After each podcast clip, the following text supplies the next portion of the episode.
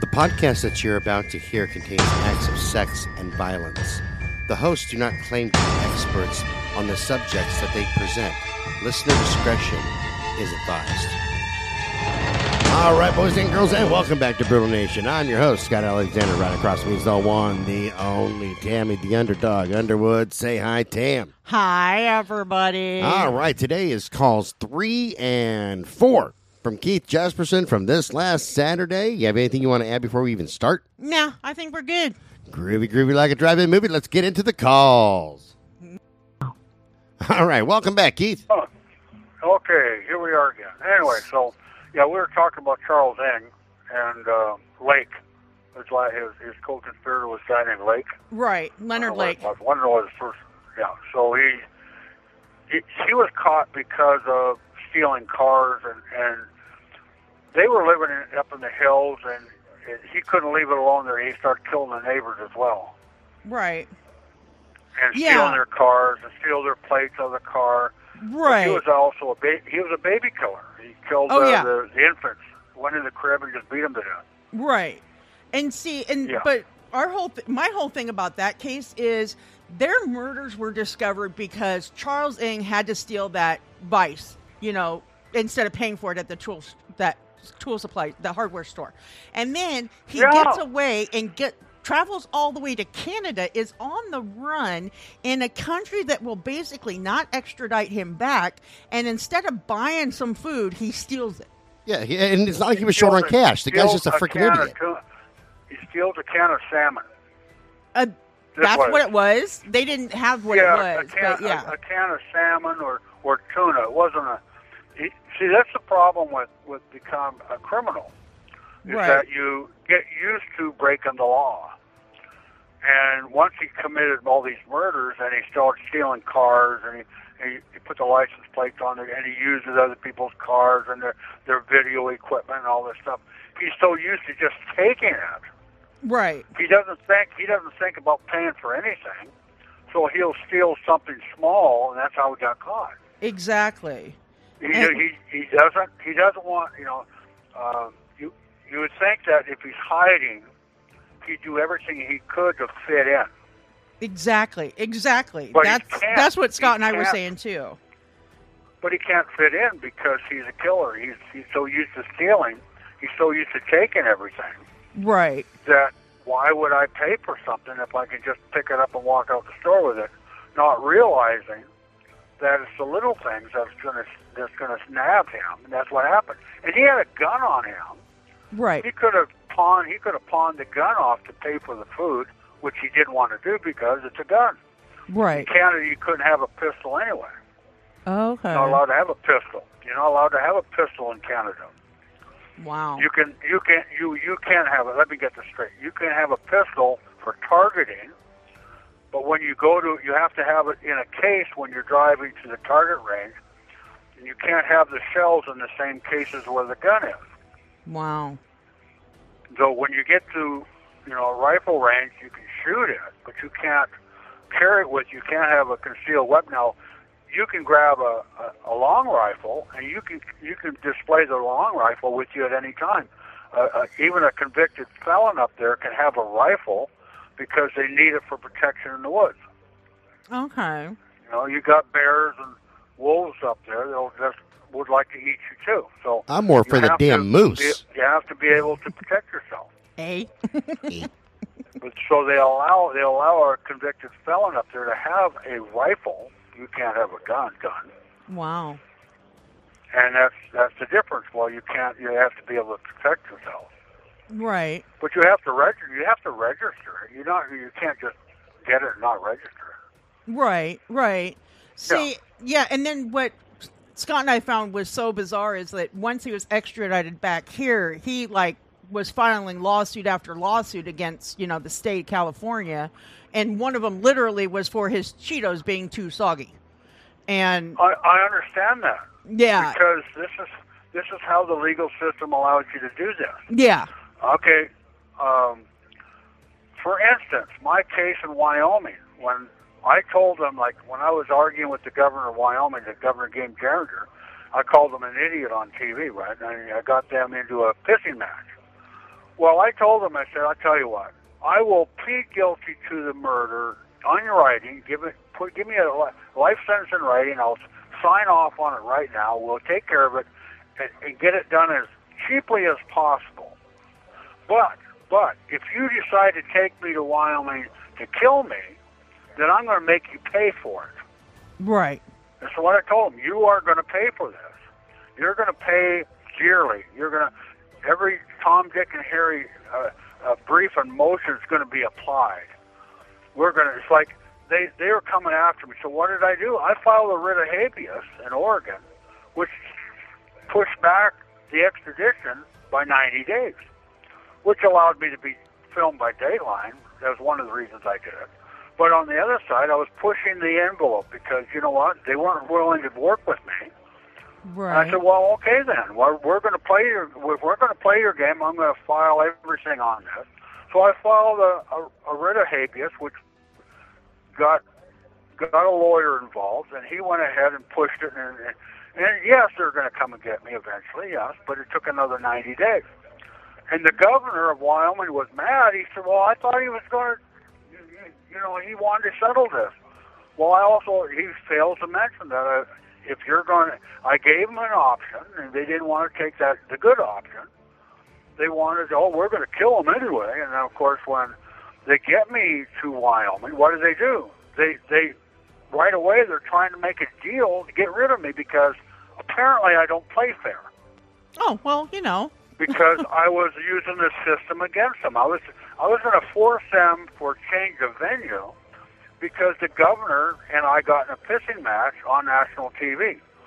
Right. I got him to say on national TV when he asked him, "What are you going to do about Jesperson?" He says, um, "I'm going to bring Mr. Jesperson to my fine state. I'm going to give that man a fair trial. Then I'm going to kill the bastard." oh. He said that on national TV. So I knew that the trial was tainted, that I couldn't get a fair trial in Wyoming, and then I was going to push for a change of venue to Colorado. Okay. And then I also knew that I never killed anyone in Wyoming anyway. So once I proved I didn't do it there, then they'd have to throw the case out. Right. And then, of course, when at the very end, I said, you know what? I'll tell you what, well, I'll just plead guilty because it doesn't matter which state I plead guilty in, even though the murder happened in Nebraska, which I told my lawyer on May 11th, 1995, that's where it happened. And the only reason I was in Wyoming is because the jailhouse rat said it happened in Wyoming, Right. which I told the ja- uh, but I had told the jailhouse rat that it did happen in Wyoming, so he could tell on me to say it happened in Wyoming, so that I could go to Wyoming and and prove that it didn't happen in Wyoming and get it thrown out. Uh, got. Oh, so there was a little legal manipulation there. Well, like I said, I don't Right. play fair. Right. When they said they started, they started throwing these like we're gonna we're gonna do this, gonna do that. And I said, give me a life sentence in writing. We'll play this game, and I'll just sign on to it, and that'd be the end of it. But it eventually, it took six months for them to come up. They actually had to go to the press and say they were going to go after the death penalty, which happened on May 5th of 90, 98. And then when uh, in June come along, I said, all right, well, I'll sign off on it. And when we got into court, I just explained to the, the judge that we did. I didn't have a murder in, in Wyoming. It happened in Nebraska. Right. And he said the only reason why I was, I was pleading guilty is that I, I believe that the jury in Wyoming wouldn't give a shit whether it happened in Nebraska or Wyoming, that they a murder did happen, that they would find me guilty anyway. Right. It's a legal it's a legal ploy. That's all it is. As a matter of fact, they hadn't they didn't dot the i's and cross the t's right in the deal that was set. Mm-hmm. So I could actually force them to bring me back there to do it all over again Oh, if I okay. wanted to. Right. But you know, but you know, when when Con Air, when they when Wyoming got Con Air to pick me up and bring me to Wyoming and send me back to Oregon, how much money was that for that round trip? Taxpayers paid. Did I Yeah. tell you? No. How much? Hundred one one hundred and thirty six thousand dollars round trip. That's what it cost Wow. Jesus the Christ. Wyoming taxpayers to to move me by Con Air. Well, and and you didn't even hijack the and plane like Johnny Thirteen did. That sucked. Yeah, I didn't, I didn't have to do that. But that's that's the cost that Con Air charged Wow. the the the, the, the, the federal aviation uh, transport system charged Wyoming to move me back and forth. They could have put me on a damn commercial and, or or drove me there for a lot less. Yeah, I was gonna say, why But didn't they, did. just this drive all, you? This is this is because they got a free. Yeah, they have an open check that they can cash with their public. Oh, The taxpayer pays all this, and this is what this is. This is another way that the system on their side plays the system. Wow. Yeah. That is crazy. See, So, yeah, that- there's, see, there's a lot of things I there's a lot of things that you, you don't know until you get into the legal system on what they what they want to do with you. right, Now, with with Charles Ng, I can understand why he did this because he forced him to do everything. It was seven years before he even went to trial, right, exactly. right? Yeah, All these things, you know, he sued for everything. Why not? Because he's entitled to. This is what he's entitled to. right, All Yeah, the power he- to him, and all the inmates were glad that he did because that's what you know. They, oh yeah, there's some maybe not glad, but they're they know how the system works. So yeah, you're gonna you're gonna make them pay for it. And what's what what's crazy now is the fact that there's a moratorium on the death sentence in California. They're not killing anybody down there. that's true. Yes, So he'll die of natural causes. He basically got life without, but he's got the automatic appeal process, so he's going to spend Right. millions of dollars in, in, in appeals right, for a sentence that will never be carried out. right, exactly. You know, Yeah. yeah. I mean, because Well, at we got into that. I mean, I know, I know. Oregon, sh- Kate Brown, don't get me Oregon started. has a death sentence, but they still give the death sentence to people, right, but they don't. They do not put people on death row. They're out on the public. They're out, they're out the general population. right. And then Kate Brown just uh, commuted everybody's death sentence to life just recently.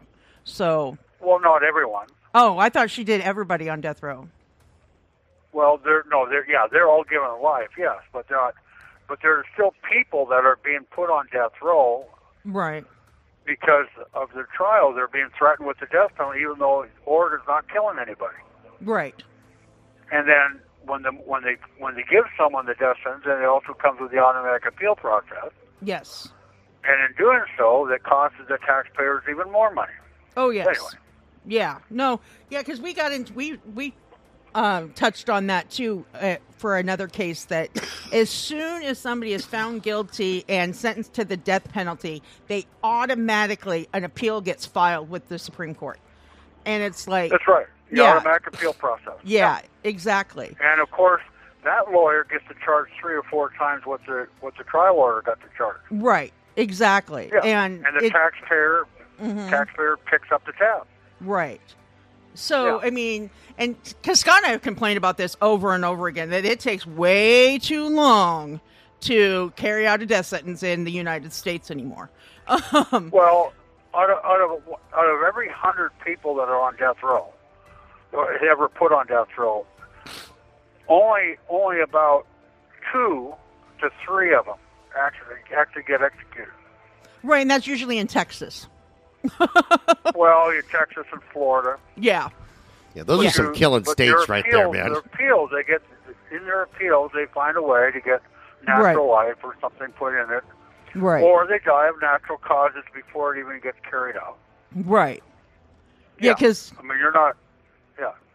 we also Well, think the, it the takes. question. The question. I have a, I have a case in Florida, and the question come up at one time. He said, I think I had a detective talking to me, and he says, um, "Well, if we brought you to Florida, you know, he'd probably put you on death row." And I said, "Well, okay, but let's just talk about this for a minute." He said, "Okay, I'm." You know, in in a few years, it took what a couple years for me to go to trial. Yeah, okay, well, uh, what did Bundy? Bundy was 15 years of appeals before he died. Okay, all right. So it, now we're looking at 17 years down the road, and 17 years at that time. I said, well, then I'd be 80. Right. Now my mother died at age 56, so I've outlived my mom. My dad died at age 87, and he had three bouts of cancer. And had he died with the first bout, he would have been 36 at that time. Holy cow.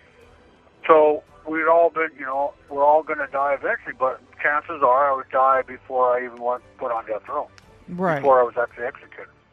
So Wow. it all comes down to uh, ethics, I guess, and uh, the cost of doing business, whether Right. or not you really want to pay for it. And I said, I don't care one way or the other. If you want to, if you want to do this, we can do this. And they're they've closed the case. They said, no, we're you've got too much time already, and it'd be a waste of money. Right. They're probably the only the only state that ever came up and said it'd be a waste of money because they they actually know it would be. Right. Well, and that's and that's true because I mean we've come across that with some other cases too because we've had people say, well, why didn't this state prosecute if they had murders there too? Well, because first of all, it was probably uh, the crime. We've noticed that a lot of times the crime is committed in a smaller jurisdiction, so they don't have the funds to prosecute like you know like port you know like L.A. or Portland or whatever do. Well, hold on. Even LA didn't with Cheetah Ing because, uh, you know, remember uh, he got uh, he went to court. What was it, in Santa Ana or something like that? Yeah, I think it was, and uh, they had to Yeah. come to an agreement to where, like LA County or Orange County, Right. Like the, yeah. the no, the the state, The state had, paid for it, yeah. had to pay for it because, like. His evidence alone weighs something. What was it like? A ton? Four tons Four or something like that. Yeah. Yeah, it was like a stupid amount of evidence, you know, and uh, and where he was getting uh, tried at said, "Look, we literally cannot afford, Afford this, yeah. this." And the state of California said, "Okay, we're going to kick in. We're going to we're going to pay for the majority of this, Right. to, to get this done." Yeah, they gave him a change of venue, and yeah, and then the state says, you know what, we'll pay for it. You know, so the individual county Well- didn't have to. So So when I went to Rivers, I went to Riverside County back in 2009 and 2010 to settle my second murder, and I got which I got 25 to life running concurrent with Oregon. And when I was down there, I met my lawyer. My lawyer says after after I walked into court and I said, uh, I guess we're going to settle this today. And she wasn't even aware I had a deal in writing. And I handed her my paperwork, and, and we settled it within an hour and a half. We're done. And she said, "Thank God this is over." And I said, "Why?" And she says, "Because you won't, won't believe the closet full of information I have on this case. Wow. The amount of it just, even though it was just one murder, but every time come, someone came up with a story that heard the story, uh, a, a jailhouse rat or something like that would hear the story, would repeat it to someone. They'd have to write it all out. And she had a stack, and she said it, it had to be six or seven feet high that she Holy would have had to bring to court. It was just, and, and it was the same story told over and over and over and over again. Right. But she, it was there. She had to have a copy. And that was just her copy. Yeah. And then, then the prosecutors have their copy. Right. I remember when I was arrested, Detective Rick Buckner had eight boxes in his cubicle for each one of those cases. Whenever something come up in my case, he he'd run a copy of it and send it, put a copy in the box. So he had he kept eight boxes running concurrent with my case, so that he could be the, the defining moment to prosecute me in some of these other jurisdictions, whatever Yeah. but his they're building this evidence. This evidence is always a con, a con you know, a, ever you know, it, it comes all the time. Right. It accrues. Yeah. It, it, occurs all the time, and it just, it doesn't go away. Yeah. It gets piled up, you know, and that's what happens. It, it just gets more and more. Even though it's you probably could have put it all in one little file, you know, a half inch thick, but because it someone else tells the same story over again, they they have to put another half inch, another half inch, and it all starts growing. oh, that's true. That's true. And so she said, when she gets done, I'm going to go home. I'm going to take this out, and we're going to burn it. Bonfire. Bonfire. yeah. Roast the Just gonna burn it. Get rid of it. Bonfire in the And beach. she was just and she was just thrown this case, right? Oh yeah. So it, Yeah. it filled. It went into her cubicle where she works at the public defender's office, and that was her whole. You know, the whole thing is that that that my my case there was going to be settled in an hour and a half. Uh, it it actually settled in about 20 minutes, but it took about an hour and a half for the prosecutor to walk across the street because he was pissed off that I had a, that I had brought my paperwork with me from Washington State. Wow. Yeah. I mean, my lawyer sent it down from Washington State that the deal was made back in 1996 Right. to a life sentence in writing. Yeah, I mean, this they were hoping that I I lost the paperwork somewhere and they'd have to start over. Well, you know, Yeah, they want yeah, their money's worth. what they want. no, they wanted they wanted their pound of flesh because my daughter Melissa was on Oprah. Oh, gotcha, gotcha. That she was on Oprah that year, and and that's and when I got to Riverside, the very first thing came out of one of the guards says, "I saw your daughter on Oprah," and I was like, "Yeah, that's probably why I'm here." yeah, Yeah, so did because everybody else apparently. Yeah. But Scott Because also she was on Oprah. That's that's why that's why he was pushed so much. Scott Yeah, and I also crazy. think that it takes a jury too long to deliberate a lot of times too. so, you know, Well, yeah, but yeah, there's a lot of there's a lot of material that goes into a trial, all the evidence, and some of the evidence they have may not even be evidence in the case. It might be just something that was found in an area that where the murder happened. right? That's he might true. not, they might not have put it there. I mean, Right. I've, I've run into that myself. Yeah. Yeah, because they have to. I mean, anything like that happens, they have to collect everything from a certain radius. So, yeah. Well, it's like I had uh, I had one time I had a, had a cop come in and he said we're investigating a murder in Iowa, and I said yeah. And he said and- and he said mile marker sounds like a, a exit 12 or something like that. And I said oh yeah, you mean the one that was found where the Burns Brothers uh, coffee cup was under the body? And, and he said yeah, that's right. He said I saw the flyer too. yeah. Yeah. I mean, this is they are advertising it. I said, yeah, I saw the flyer. They're Wow. advertising it. Have do do you know who this person is? Whatever like that. You were aware of that. So they they have those in truck stop. You pull into a truck stop, and matter of fact, uh, when I had killed my fourth one, the Lauren Pentland, uh, a couple weeks after I went into the Wilson Bur- Burns Brothers at Wilsonville, I walked in. And about every three or five feet was a poster of her face on it. Oh. you know, do you know this girl? You know, something like that. And I was like, man, I'd like to take that poster home, but I'm not going to. Because I'm sure you felt that everyone was watching me. Right. That's crazy. Yeah. That's So crazy, you don't. Scott. So they they advertise. They, they they put all of that out there, and you're supposed to keep track of it. right. Yeah. Well, and, yeah, and then it's like they're, you know, and they do hold back information. We know that um, because that way, if they do actually catch the person, you know, the person will give them information that's not released. So it's like, okay, yeah, they did it. Because unfortunately, I mean, we've seen it happen that they get idiots out there that confess to things that they didn't do. Oh, Wait, they did yes. in your case. Yeah, but Laverne Laverne was coached. yeah, When Laverne came along, they said, "Oh yeah, we're going to give you information. right. We want to see how far you're willing to take this girl." Yeah, and And she took it all that way. she Yeah. took it all the way. Yeah. She took Hey, it wait a minute. I knew a girl like that. Shut up, Scott Alexander. What? He's just being to gross. third base, did you? Hell yeah, and dude, she took it all the way. all the way. Yeah. No. That's horrible. I'm, I'm sorry, man. That, that, That was bad. I, I was going to say something smart, but I didn't want to hear Actually, it. this is, these are the kind of jokes that Keith and I make when, when we're off the air talking on the phone. So, yeah, no, I was I was going to say something about you know cousins and dogs and stuff, but I oh changed my Jesus mind. Christ, it was my second cousin, so I don't even want to talk Well, you about know, that. so, so so we're watching TV now, and there's uh, we have like 125 channels in this prison, and we've got probably four or five channels that are on the True Crime Network. Oh yeah, And yeah, they've got like the Mystery Channel that comes on. They got Crime TV, got Court TV. You got you know, yeah. It, an ID. every and- time I look yeah. at it, there's, there's always something there, and we've seen all these cases. It's like just like having a, a True Detective magazine yourself. Oh yeah. I am addicted You know? to those docu series and documentaries and stuff like that. I mean, totally addicted to them. You know, but and you're a criminal. I know. See, there you go. Yeah, That's no. right. Hold on. I got, hold on. I, I, I, got- I, I got to do something to Tammany. Tammany. Tammy, watch this. Negative female inmate. I hate you. I hate him. No, he Yeah, does it to me because when I was at CRCI, we had a we had one of the lieutenants and everything. He was missing a finger, and he was he was missing his index finger, and he was all of maybe five foot two, and he would always point at us with his other three fingers and go negative, and like point across the room, and it's like, no, dude, no. so now Scott does it to me all the time. That's right, female inmate.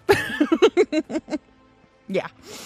But um No, because it, I mean, and it's like it's not only that though. Is that um, yeah? I mean, I kind of addicted to it because I did get into some trouble and everything, but I was also became very addicted to serial killers because Well, you have CSI. You have CSI on, on Right. there, yeah, and we're supposed to be we're we're supposed to be smart criminals now. yeah, but you know, we watch all that yeah. crap. Well, and the sad part is, is life doesn't even work like CSI does. People think it does, and it doesn't. You know, No, not even close. well, look what happened in Idaho. Look at that Idaho. right. You know, the guy comes up there and he, and he kills him, and he goes back east, and then he gets arrested, and he comes over, and he, and he's a student in criminology, Right. and he still gets caught.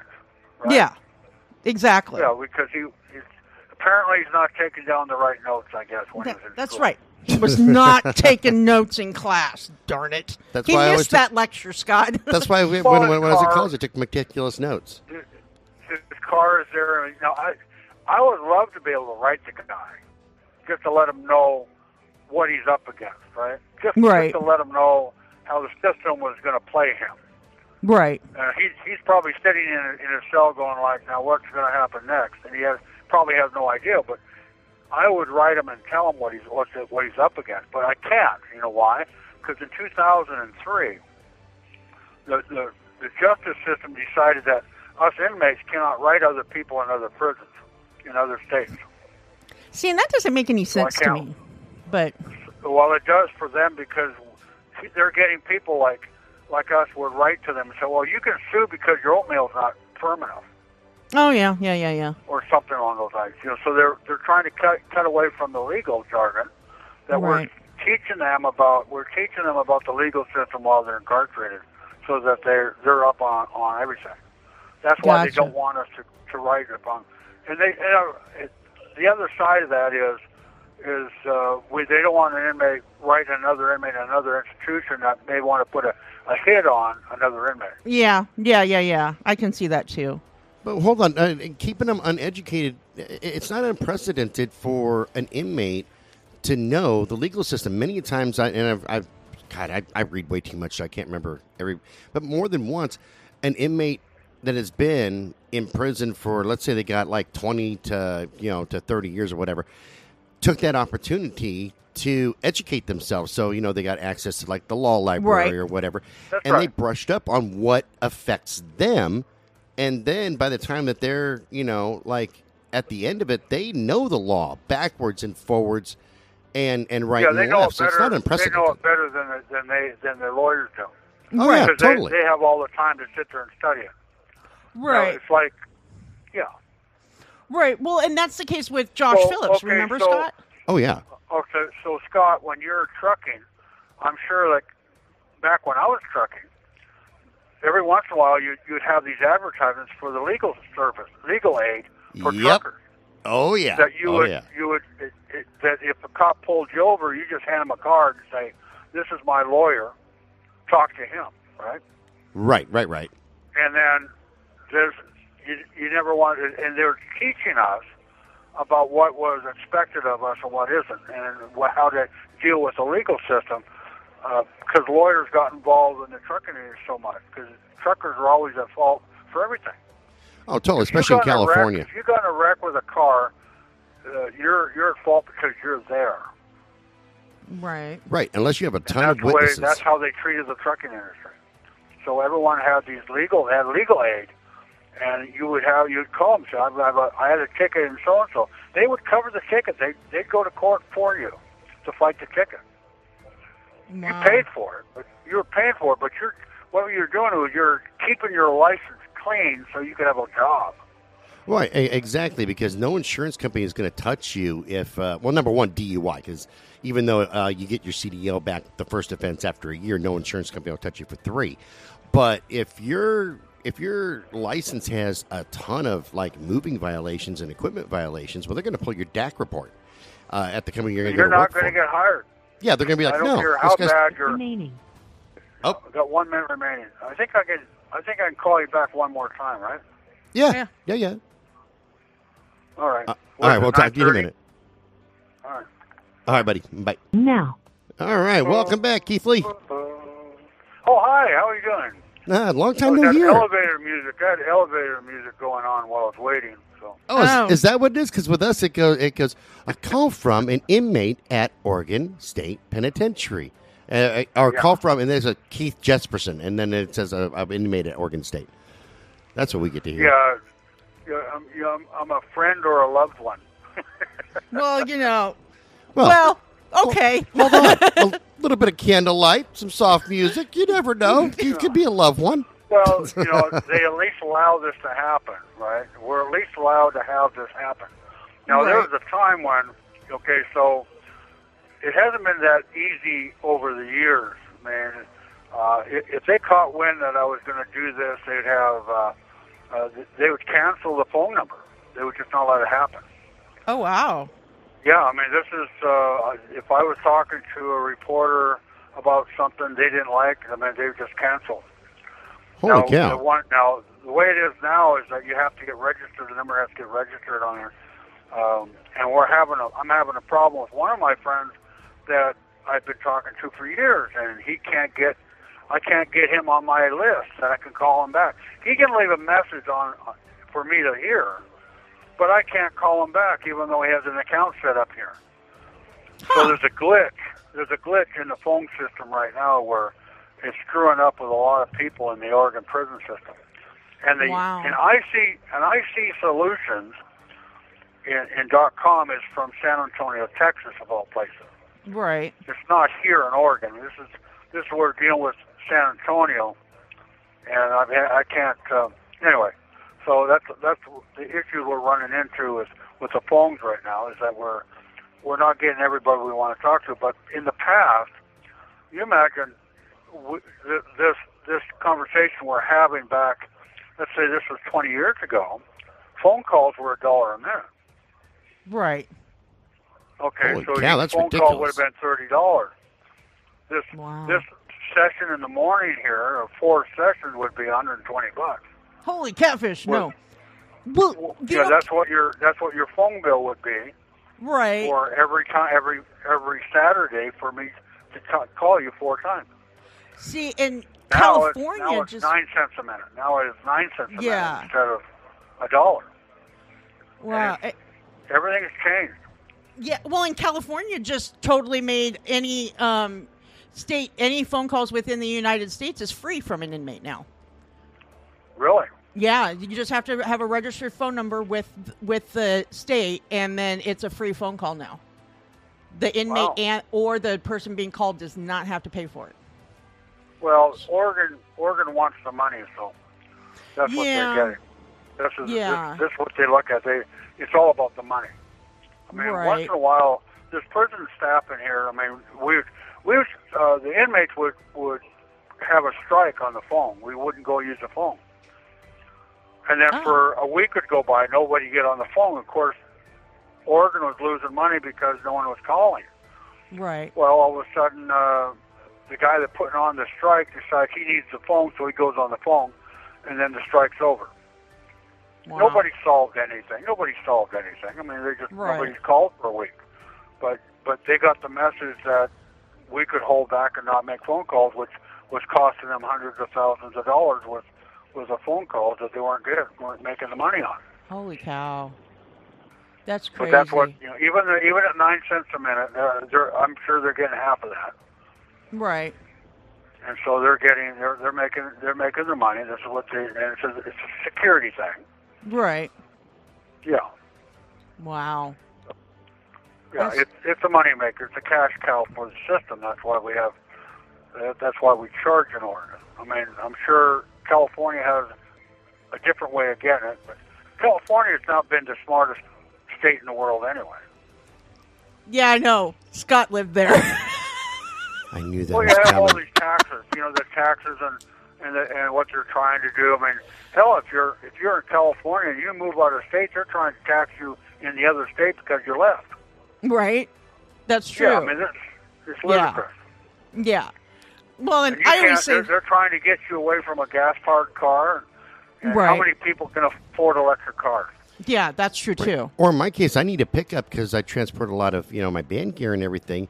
I was talking to my brother Bobby. He just bought an electric Ford F one fifty. It's called the bolt or, or the thunder or the lightning or something like that. It's a hundred grand. That's Yeah, insane. That's freaking That's retarded. house. Yeah, Yeah, pretty much. Exactly. I'm not spending a hundred Well, grand you look on at a all the freaking truck. homeless people. Look at look at California's homeless, right? Oh yeah. Everybody's on the street. Well, why are they there? They can't afford housing. Right.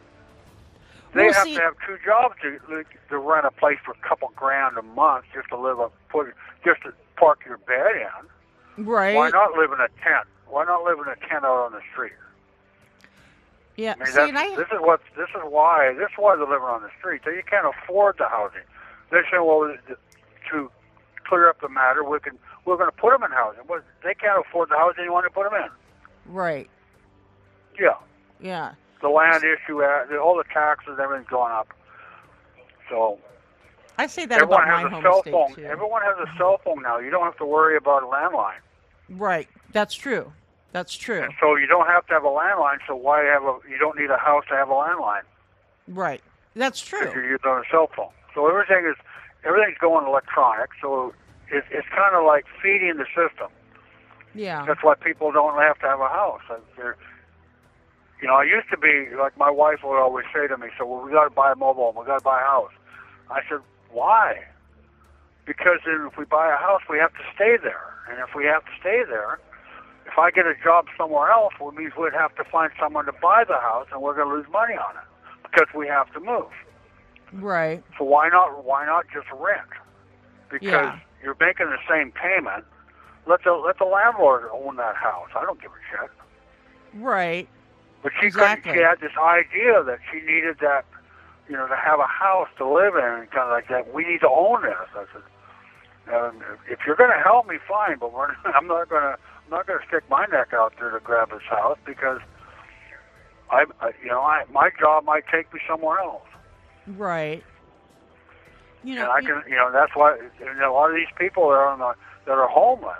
Yeah, yeah, a bunch of them are drug addicts, but a bunch of them aren't. right. Well, that's yeah, true. So they I have mean, to go somewhere. It's true, and we've noticed that a lot of. I mean, granted, I'm not going to say all of them, but there are some out there that are homeless that choose to be. They want to be homeless. Well, of So- course they do. Yeah. Yeah, they don't want. They don't want. They do not want to have a house. They they want that freedom to move around when they want to. Right. And they they they're used to using other people's bathrooms. if not the street or Right. whatever. But they're Exactly. they're used to that. I mean, this is this is their livelihood. I had a cellie that you know I've known him for 20 years, Terry Terry Ring, and Terry was a great guy, but he was anytime he was out of prison, he never had a house. He was a tr- he was a tramp. He, he Yeah. jumped a rail. He hopped a rail. He did the tramp thing. Went to tramp stamps. Went in. He knew all the all the places to go for the soup lines and all that, and he enjoyed that kind of like. And he's a thief. He's he's rob and, and do kind of stuff like that. But that's Wow. who he was. That's who he was. He didn't want to have a house. Wow. He'd rob a house. He'd he'd rob a house. He was in prison for home invasions, like 65 different home invasions in the Oregon area. Holy cow. And he got caught. He got caught on the last one because he didn't. He allowed somebody else to case the place, and he said he he it was, it was all all clear. But when Tier- they caught him coming out of the window, Wow. yeah. That's But yeah, he- he preferred he preferred not having a house. He he wanted to.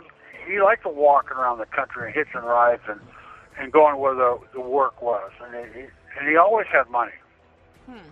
But that was that was how he lived. That that's and you you, you got to take your hat off to the guy because he made a living at it. wow. Yeah, That's crazy. That is, you know, I, I just couldn't imagine living a lifestyle like that. I mean, because, you know, I like to have a little more stability, I guess is the word for it. I'm too pretty to live like that. Okay. well, he he didn't have he'd have jobs, but Right. he wouldn't have jobs that were retirement type jobs. right. Yeah. he would he'd, he'd follow like you know the the apple picking seasons or the the produce and stuff like that. Or, Right. Or if there's a disaster somewhere, he would end up going there to, to chop wood or clear the the debris or something like that. It always paid good, he said. Oh, interesting. So Yeah. he moved around the country. It was like, you know, it's like that old that old cliche of gypsies that would travel around in their little caravans and take care of that. Well, he didn't drive. He he hopped the rail and came into town and and, and and stayed at the tramp camp. Yeah, they camped themselves along the rail. Right. And he knew all this. He, I mean, you, he had an invit. It's like that. Uh, there's a book out, you know, uh, uh, being a hobo book, kind of a hobo book, and he laughed at it. He read that book. He said, "What a joke! That's not how it is." Right. That's weird. Yeah. Yeah, because like I said, I just I just like stability. I guess I I could never like not know where I, my day was going to take me. You know. You never know when your day's going to take you with me. That- when we have our that- morning. one, morning- one, one of the things I'd like true. to put out. One of the things I'd like to put out right here is that my friend Terry Ring is, is R I N G, like the doorbell ring. Uh huh. He was in Santa Rosa, California. Uh, he was also around the the, the uh, Corning, California area. He passed away uh, almost three years ago. But I wrote to the areas trying to find his family, let them know that that he had passed away. If you just happen to mention on your show that I was kind of, you know, that Terry Ring that that was living in Santa Rosa, uh, that that he'd passed away, and, and maybe someone there would know who he, who his family was. And, Okay. Uh, yeah, it, there's a, a winery down there, Redding, Reddinger or something like that, that was part of his family too. So Okay. yeah, yeah the Perrys, there's Ring, and then there's Perrys, and and uh, he had family in in Arkansas, but he was my friend. He was uh, I I he lived with me on and off in my cell, and if we weren't living together in a cell, we were living next to each other, and, and we're just buddies for 20 years. He passed away on uh, two days before his 64th birthday on on April 8th of uh, 2020. Wow. Okay. So We will- he's. Uh, I tried. You know, you know what he told me was before he died. He says, "Now, if you look for my family and you start writing them, mm-hmm. I know he had a son named David or Jim. I should say. I, I, I, he said, if you do that, I'm going to come back and haunt you."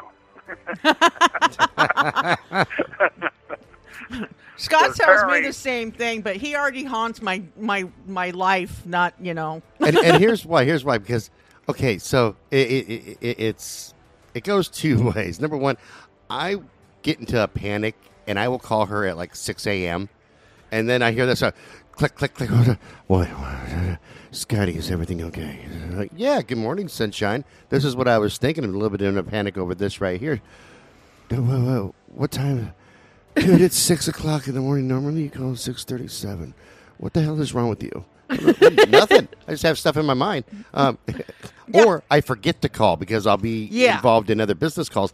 And she calls, dude, are you okay? Like, are you alive? What's happening? Yeah, I'll text if I call him and he doesn't answer. I'll go, "Is everything okay?" Because you know normally you've called me by now and you haven't. Yeah.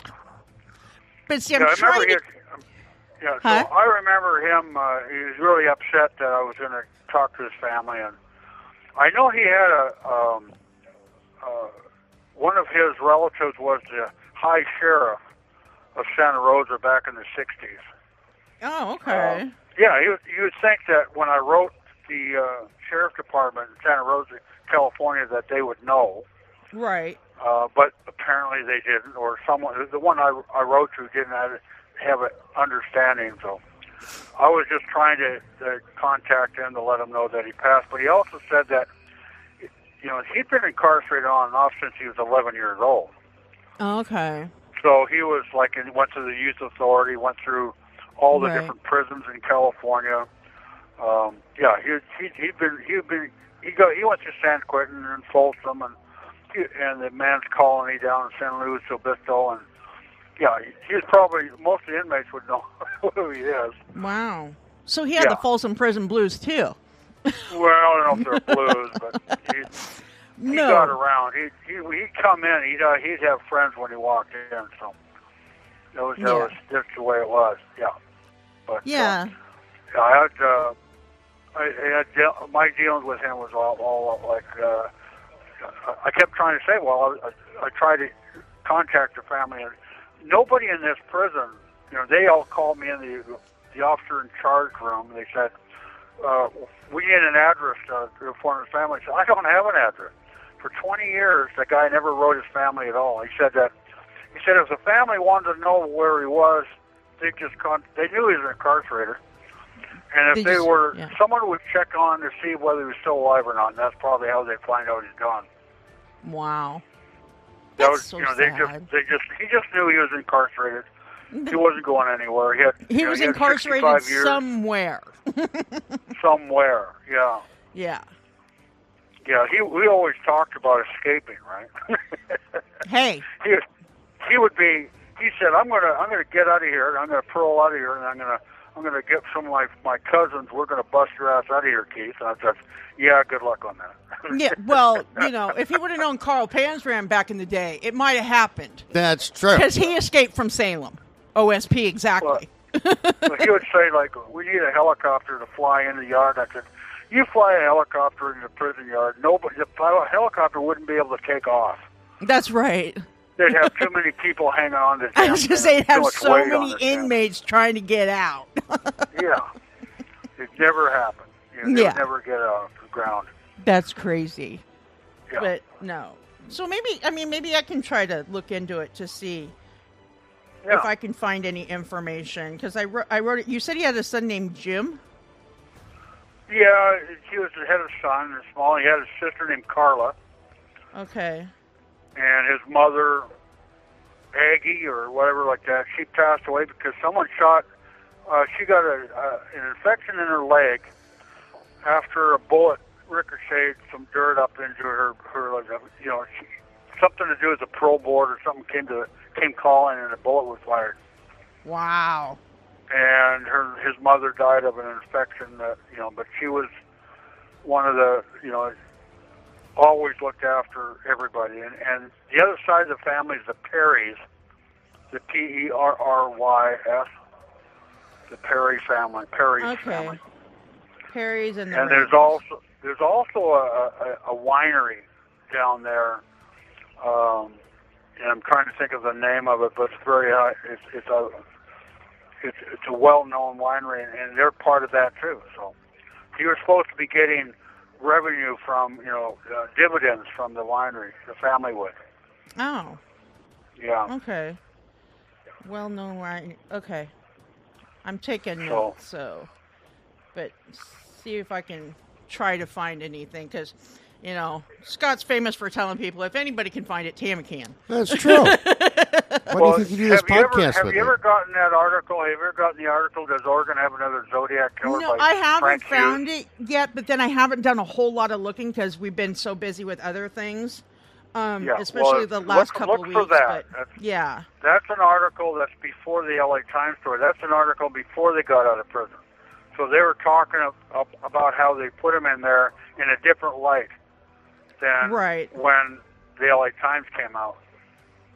right. Yeah. So yeah, because I I do want to look for that article, and I'll probably find it. It's just we've been so busy with the CD launch and everything No, that I'm I- just like going crazy. And I haven't heard whether or not you're in the visiting list or not. Oh yeah, I haven't heard anything either. That's I once mean, again a negative female inmate. You know, and if they were going to deny me, you would have gotten something for that too. You know, Do you because think they would have they would have went they would have contacted you? well, see, they they tell me that you'll be the one contacted whether I'm approved or denied. I won't hear anything I from haven't them. I haven't got one or the other. Oh well, I haven't know, got anything. maybe I should just fax it over there too. I don't know because I've emailed why it not? twice. Yeah, I've Well, emailed it twice. it. Twice. So, um, I yeah, can. fax it. Yeah, I think I'll Make take a- it over to the postal annex and have it faxed over because this is insane. Just the facts, ma'am. Only the facts. Negative. Yeah. Negative, Scottarella. I feel pretty. you are. So so what else do you want to yak about? um, yak yak. Don't talk well- that. Anyway. No, no. God, we've covered so many. I know things. we Holy talked about cow. so many things today. Now, okay, so Well, I'm thinking about the, the future shows. What do you want to like Right. next weekend, next week? Well, Um, I kind no, of want so I did. Okay, so what I I had done with Keith Revere on his podcast. It's it's the lighter side of serial killers. That's the name of the podcast. I did a uh, a question and answer. Like he he got a bunch of questions from the viewers, right. and they asked questions, and I just answered the. They did address each question with the person that asked it, and I would address the question. Oh, might be maybe something we you should might do that think on about. our our Facebook page. Open that up and have people ask questions on there, huh, Scott? That, huh, that'd work with our other serial killers as well. That's actually a really good idea. Yeah, because that is that actually is a brilliant idea. Um, Okay, so so if you were to go to Pittsburgh, the University's website, there's a, about an hour, hour and a half interview that I did with them back many years ago, and that was the form, the, the kind of the form I we used back then. okay, yeah. I was actually, uh, I'm actually being interviewed there on on the phone, on a different phone where I didn't have to call every 30 minutes. I they put me on a regular phone upstairs. And I was Oh, able to talk talk to the school and do a, uh, a talk section there, asking questions and answer questions, and I I addressed each one with their name and everything. So it was it was, it was always well well done. I know they that the families that were involved, the the, the, the parents of the of the students, the biggest thing they said to the girls is don't fall in love with the guy. yeah, yeah, yeah, yeah. That Yeah. is that is Don't one of the marry a serial things. Yeah. We don't want you to marry the serial killer. Well, you know, Yeah. you guys are all just so you know. We're Well, we're that is so every girl's dream. We're just so irresistible. That's true. That's well because we always because we know where you're at. We don't have to worry about you going out stepping out on us because we know where Well, you're that- at. you know, I there's a lot to say for that. I mean, there's a lot of women that like to have their man captured, That's right, Captain. and so they don't. They, Right. they come in and and you're you're you're their party is what you are. Yeah. They're going to come in and they're going to they're going to you're you're you're their their number one, and that's the way it is. I although I had one gal come in and, and she visited other prisoners in other states. And so the conversation she had with me was about the other two people she was visiting. And you can imagine when she talked to one of the other ones, it was about me and the other guy. Well, you know, some Yeah. somebody somebody's got to do it, right?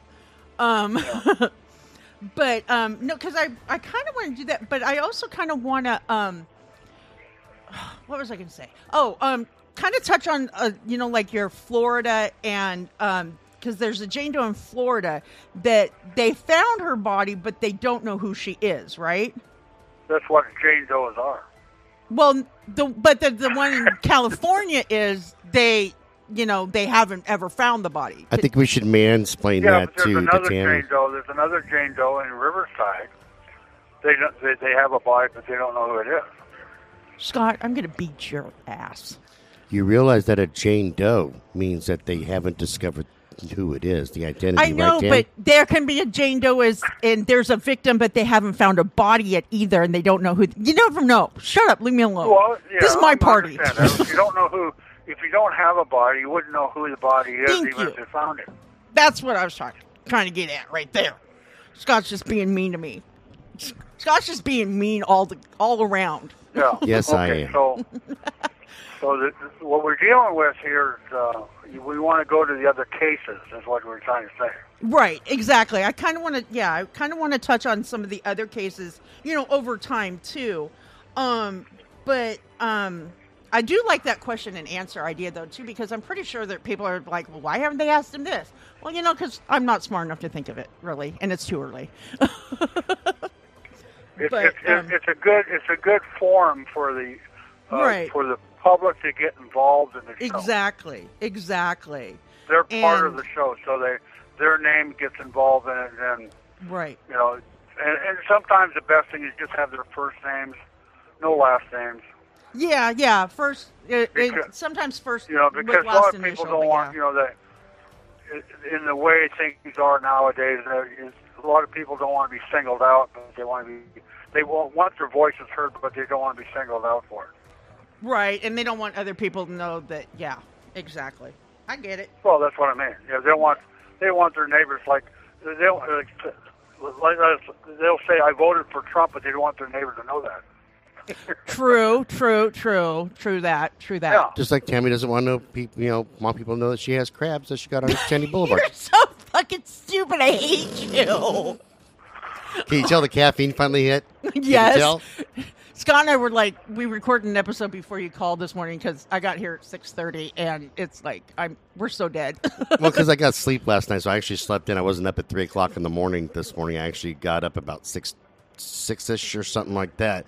And the caffeine. Well, you're not I, old enough yet. If you're old like me, you get up three or four times a night. no, I, he does. I do. That's that's called diabetes.